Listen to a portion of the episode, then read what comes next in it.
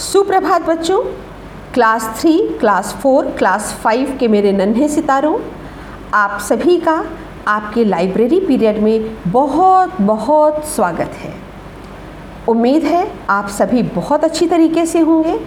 आपके घर में भी मम्मी, पापा, दादा, दादी, भाई, बहन, जो भी परिवार के सदस्य हैं, वो सभी बहुत अच्छे तरीके से होंगे, सकुशल होंगे और सभी लोग पूरी तरह स्वस्थ होंगे। बच्चों, आज के लाइब्रेरी पीरियड में मैं आपको एक मॉरल स्टोरी सुनाने जा रही हूँ। मॉरल स्टोरी समझते हैं ना? ऐसी कहानी जिससे हमें कुछ शिक्षा मिलती है। जो कहानी हमको कुछ सीख देती है।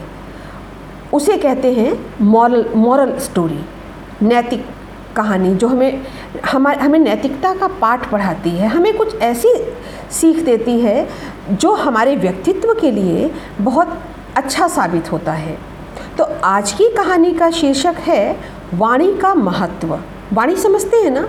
वाणी का मतलब होता है जो हम बोलते हैं, जो हम बातचीत करते हैं, किसी से भी वार्तालाप करते हैं, आपस में बातचीत करते हैं तो हम वाणी के द्वारा ही करते हैं। जो हम बोलते हैं, उसी को वाणी बोलते हैं। तो हमारे बोलने का क्या महत्व है? हमारे कुछ कहने का क्या महत्व है? हमारी वाणी का क्या महत्व है? आज की इस कहानी में मैं आपको वो सुनाने जा रही हूँ। कहानी कुछ इस प्रकार से है बच्चों कि एक बार मेढकों का एक दल, मेढक तो सब जानते हैं ना? एक बार मेढकों का एक दल जंगल में घूम रहा था। वे सभी पूरी मस्ती में उछलते, कूदते, घूमने का इधर उधर आनंद ले रहे थे। तभी अचानक से क्या हुआ कि दो मेढक एक गहरे से गड्ढे में गिर गए। अब गड्ढे में गिर गए तो वो दोनों मेढक उस गड्ढे से बाहर निकलने का प्रयास कर रहे थे, कोशिश कर रहे थे, भाई, जो गड्ढे में गिर जाएगा, जिसको तकलीफ़ होती है तो वो कोशिश करेगा ना कि मैं किसी तरीके से इस गड्ढे से बाहर निकल आऊँ। तो वो जो दो मेढक गड्ढे में गिर गए थे, वो भी पूरी कोशिश कर रहे थे कि किसी भी तरीके से वो गड्ढे से बाहर निकल आए।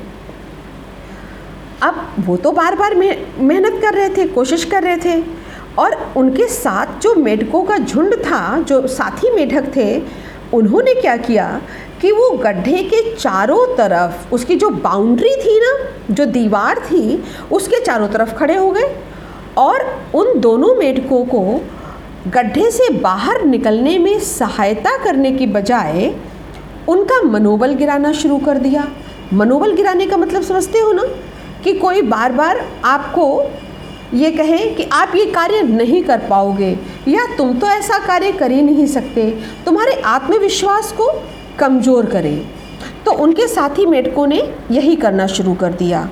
और बार बार वो चिल्लाकर कहने लगे, अब तो तुम दोनों की मौत निश्चित है। अरे बाप रे, तुम तो इतने गहरे गड्ढे में गिर गए हो।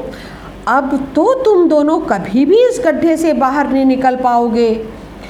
तुम दोनों तो व्यर्थ ही प्रयास कर रहे हो। तुम दोनों को तो अब कोई भी नहीं बचा सकता। इस गहरे गड्ढे से निकलना मुश्किल ही नहीं, नामुमकिन है। अब तो तुम दोनों इसी गड्ढे में पड़े रहोगे। ऐसे कह कर के वो बार बार अपने दोनों साथी मेढकों का मनोबल बुरी तरीके से कमज़ोर कर रहे थे। उनके आत्मविश्वास को कमज़ोर कर रहे थे। लेकिन गड्ढे में गिरे हुए दोनों मेढकों ने अपने साथियों की बात पर ध्यान न देकर लगातार बाहर निकलने की कोशिश करनी जारी रखी। वो कोशिश करते रहे, निरंतर प्रयास करते रहे बार बार चढ़ते, फिर गिर जाते, फिर गड्ढे से बाहर निकलने का प्रयास करते, फिर गिर जाते, लेकिन उन्होंने हार नहीं मानी। वो लगातार प्रयास करते रहे। परंतु अपने साथियों की बातें सुनकर उन दोनों मेढकों में से एक मेढक का मनोबल टूट गया और वो बेचारा हताश हो गया। उसने सोचा, अब तो मैं निकल ही नहीं सकता। और एकदम से फिर वो गहरे गड्ढे में गिर गया और मर गया। जबकि दूसरे मेढक ने अभी भी उम्मीद नहीं छोड़ी थी। उसने अपना सारा ध्यान गड्ढे से बाहर निकलने में लगा रखा था। वो अपने साथियों की निराश करने वाली बातों को बिल्कुल ध्यान नहीं दे रहा था और दोगुने उत्साह के साथ बाहर निकलने का प्रयास करता रहा। लगातार कोशिश करते करते करते करते बहुत मेहनत और उत्साह की बदौलत वो मेढक गड्ढे से बाहर निकलने में कामयाब हो गया। सक्सेस हो गया वो निकलने में। जब वो गड्ढे से बाहर आया तो दूसरे मेढकों ने उससे आश्चर्य से पूछा, अरे, क्या तुमने मेरी बातें नहीं सुनी? तो उस बहादुर मेढक मेढक ने पूरे आत्मविश्वास से कहा, नहीं, मुझे तुम्हारी कोई बात सुनाई नहीं पड़ी और मैं तुम लोगों की व्यर्थ की बातों को सुनना भी नहीं चाहता। तुम लोगों को अपने व्यवहार में शर्म आनी चाहिए। मुसीबत में फंसे हुए व्यक्ति की सहायता करने के बजाय तुमने उसका मनोबल गिराया? दूसरों का मनोबल गिराना कहाँ तक उचित है? सिर्फ़ तुम और तुम्हारे वाणी के कारण मेरे साथी मेढक को अपनी जान गंवानी पड़ी। तुम लोग ही उसकी मौत के जिम्मेदार हो। तुम्हारी वाणी के द्वारा मेरे मित्र का मनोबल टूट गया।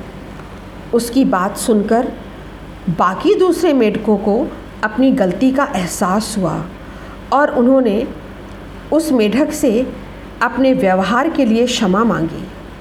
बच्चों, इस कहानी से हमें ये शिक्षा मिलती है कि हमें मुसीबत के समय दूसरों का उत्साह वर्धन करना चाहिए, ना कि उनका मनोबल गिराना चाहिए। बच्चों, आज कोरोना जैसी महामारी के चलते हम सभी संकट के दौर से गुजर रहे हैं, पर हमें अपने मनोबल को नहीं गिराना है। हमें हार नहीं माननी है।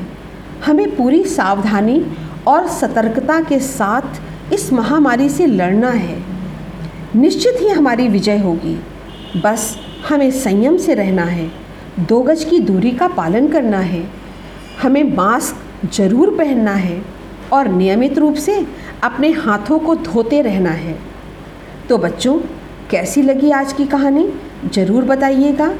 अगले लाइब्रेरी पीरियड में एक नई कहानी और नए संदेश के साथ फिर मिलते हैं। गुड बाय प्यारे बच्चों।